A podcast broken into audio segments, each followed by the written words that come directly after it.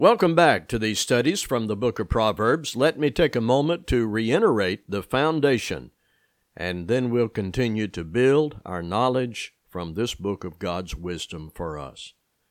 The beginning attitude is the fear of the Lord. Proverbs 1 7. The fear of the Lord is the beginning of wisdom. So, this book of wisdom will find its place in the heart of people who respect God who know who He is, trust Him, seek to please Him through being a disciple of Christ. It is hoped those who do not fully fear the Lord will be brought to that heart content by reading these sayings in the book of Proverbs. In the early chapters, we have studied three things stand out. One, the father son model of instruction. Often the format is a concerned father giving wise counsel to his son. Two, throughout the early chapters, God's wisdom is personified as a female, and she is calling to us, inviting us to listen, learn, and live to glorify the Creator. Three, there is copious repetition in these early chapters. This repetition has value, reflects the importance of living wisely, and helps us understand the warnings urgently issued. With this class, we move into another phase of our study of Proverbs based now on topics. We've done some expository work in these early chapters and we have summarized some sections of text. At this point, I'm going to reset our study of Proverbs in topical format. Some of the topics planned are the use of the tongue, humility and pride, family, friendship, money, excess, and other topics will be encountered with our planned studies continuing into June. The topics addressed in God's Book of Wisdom Proverbs. These studies will be very practical and simple, and for most of us, a review of topics we have previously studied. The subject of this lesson is the use of the tongue. Various proverbs seem to cluster around key topics, and one is communication, the use of the tongue. Here's where I want to start. I want to use two words to introduce this study about words. I want to use two words to introduce this study about words. Words matter. I know when I was a boy in a small town neighborhood and school, there was that old saying repeated over and over again Sticks and stones may break my bones, but words will never hurt me. It isn't true. Words matter. Not just in Proverbs, but before and after Proverbs, all through the Scripture, God has communicated to us about what we say, how we say it, attitudes, communication, even countenance. God has said all of that is important and He has certain expectations to guide us. Words matter. Let's think more about that. The Bible says that God made us in his image. Genesis 1:27. We are not God, but there are certain features or attributes of God he has granted to human beings. God communicates. He built into us that capacity to communicate. He didn't give this capacity to rocks or flowers or animals. God made us with the power to form ideas and communicate them. That means if God gave this gift, I must use it as He has directed. Every time there is generosity from God, and I'm a recipient of that generosity, I must use what God has given with responsibility to God. Words matter to God. So words should matter to me. I'm a child of God. In Scripture, In Proverbs and after Proverbs, the power of oral and written communication is discovered, stated, and should impress us. Proverbs 18:21 Death and life are in the power of the tongue. But I want to take you to a statement made in the New Testament that should really impress us with what God expects of us through our words, our tongue. What did Jesus say? Matthew 12, 36. He said, For by your words you will be justified, and by your words you will be condemned. I tell you, folks, if we didn't have anything else, what Jesus said ought to concern us deeply. Words matter. There is good and bad, right and wrong when it comes to what we say and how we say it. Paul said, Speak the truth in love.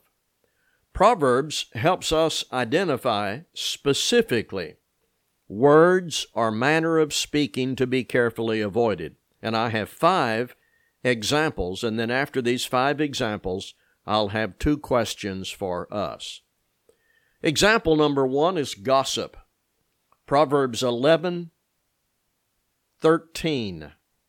Whoever goes about slandering reveals secrets. Proverbs 16, 28. A whisperer separates close friends. Proverbs 18 and verse 8 The words of a whisperer are like delicious morsels. They go down into the inner parts of the body. Now, there are a couple of ways you can tell if you're guilty of this. If you've heard something and you can't wait to share it, not good news, something appalling, at least that's what you heard. Then, if you want to tell it, and when you tell it, you exaggerate. You add some dramatic flair. That's gossip. There is this immature joy of telling something sensational, having some little morsel of delicious information that may not be exactly accurate, but you want to tell it. It will arouse some attention. It will cause listeners to say things like, Oh, really? You don't mean it. Are you serious? I don't think we need a technical definition. We know what gossip is. But it doesn't honor God. It has no spiritual value. It can hurt innocent people. It can separate friends. The message of Proverbs is don't speak it and don't listen to it. In our digital age, don't type it or post it, and don't forward it or share it. If we love negative information about other people, that doesn't reflect well on our character. If we love controversy, if we enjoy jokes and insults about people we don't like, if we don't speak up for people who are slandered, if we listen to gossip without interruption, remember what Jesus said For by your words you will be justified, and by your words you will be condemned. Example number two angry words. Proverbs 12:16 The vexation of a fool is known at once. In the New International Version, a fool shows his annoyance at once. In Proverbs 14:29, whoever is slow to anger has great understanding, but he who has a hasty temper exalts folly. Proverbs 29:22 in the New International Version. An angry man stirs up dissension, and a hot tempered one commits many sins. Throughout our journey through Proverbs, we have talked about that necessary pause before you say something or do something. Kind of like many of us heard when we were growing up count to 10, calm down. Sometimes that may need to be 20 or 30, however long it takes to calm down. This is self control. This is running those words through a filter of good discipline. This is a healthy consideration of consequences. This is a song we sing that needs to be more than just a tune stuck in our heads. Angry words. Oh, let them never from my tongue unbridled slip. Pause. Let wisdom veto thoughts that could become sticks and stones. One man wrote, We need to see in our rash words razor blades flying out of our mouths right into the body of the other person. Example number three perverse speech. Speech that is a bold contradiction to truth, that distorts truth, minimizes sin. Proverbs 24 24 Whoever says to the wicked, You are in the right. Proverbs 2 and verse 12 describes a man of perverse speech to contradict the truth, distort the truth, minimize or glorify sin. Well, here's a vivid example in Proverbs 30 and verse 20. This is the way of the adulteress. She eats and wipes her mouth and says, I've done no wrong. Obviously, this describes one of the fools of Proverbs. Example number four flattery. Flattery is like the smooth talk of the prostitute we studied back in chapter 7 her seduction of the young man made it sound like he was the one she was looking for. Proverbs 26:28 a flattering mouth causes ruin. Flattery is insincere exaggeration. It sounds good to the hearer, but the motive is to gain something from the hearer. It happens in flirting, in affairs, in business deals, in families, in churches. It is a compliment that's exaggerated to gain advantage. There is a desired outcome behind the praise. Example number five line. You may remember a passage we studied earlier in Proverbs 6, verses 16 to 19. I want to read that again. There are six things the Lord hates seven that are detestable to him haughty eyes, a lying tongue, hands that shed innocent blood, a heart that devises wicked schemes, feet that are quick to rush into evil, a false witness who pours out lies, and a person who stirs up conflict in the community. Lying is repulsive to God. It should therefore be repulsive to us.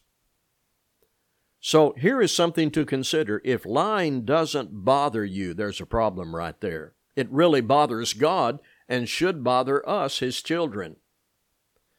Well, let me go at this from another direction. When we lie, that shows relationship. Who are liars related to? Well, Jesus said in John 8:44, "The devil is a liar and the father of lies." God is all about honesty. The devil is all about dishonesty. If lying is repulsive to God, it should be repulsive to us. Concerning several of these habits, I want to share this quotation with you that I found from a man named Roux, R O U X. I found this many years ago. He said, What is slander? A verdict of guilty pronounced in the absence of the accused with closed doors, without defense or appeal, by an interested and prejudiced judge. That says it so well. Someone might offer this argument these warnings and condemnations are good, but if we only had a real example, we do. Jesus was perfectly disciplined in every word he spoke. Never sinned, never lied, no gossip or flattery. John 7:46 No one ever spoke like this man. All right, I have two questions for us. We've been working this subject from the negative, identifying sins of the tongue. Let's move over to the positive side with these two questions. Number one, does my speech generally set a good tone? Proverbs 12:25 Anxiety in a man's heart weighs him down, but a good word makes him glad. Are you a person of that good word? In many of these proverbs, after the statement of condemnation, there is encouragement to do just the opposite. And so, don't lie, tell the truth.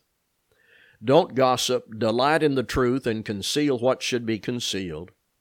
Impulsive, irreverent, perverse speech is to be carefully avoided, while good speech that imparts grace and truth should be pursued. So I need to ask myself Does my speech set a good tone. When people listen to me talk, converse with me, what is their impression? But above that, what is God's impression? God's people should be known for their pure speech, honesty, maturity, self control. The question is Does my speech set a good tone? Number two, does my speech impart knowledge? Proverbs 20 and verse 15 There is gold and abundance of costly stones, but the lips of knowledge are a precious jewel. Christians have a message greater than any speech content that circulates in the world. May I say that again? Christians have a message greater than any speech content in the world the gospel. We have something people need knowledge, wisdom from the highest source. Does my speech impart knowledge? Listen to this from Proverbs 10 and verse 11 The mouth of the righteous is a fountain of life. Now, to all this I've said, I want to add. Everything the Bible says about the good use of the tongue needs to be equally applied today to the keyboard, to social media and email. You know, years ago, before computer technology and cell phones and wired telephones, if you had some morsel of gossip or flattering or perverse speech, there was some pause. There had to be before you could get to the people. There was a time lag that was a blessing. You had time to think about what you would report. Today there is no time lag. You have a thought and report or share that thought while you're forming the thought if you're at a keyboard. The speed of internet and cell phone communication enhances the temptation. So everything the Bible says about good attitude, maturity, communication needs to be applied to the keyboard. Social media, email, and texting, remembering this. Jesus said, For by your words you will be justified, and by your words you will be condemned. Matthew 12, 36. Uh, my sermon for Sunday night, May the 10th, takes this subject over to James chapter 3. And you can listen to that by visiting our website, lhmcallen.org. Look for that sermon on James chapter 3 that will be there, and it will be identified by the date May the 10th. Thank you for listening.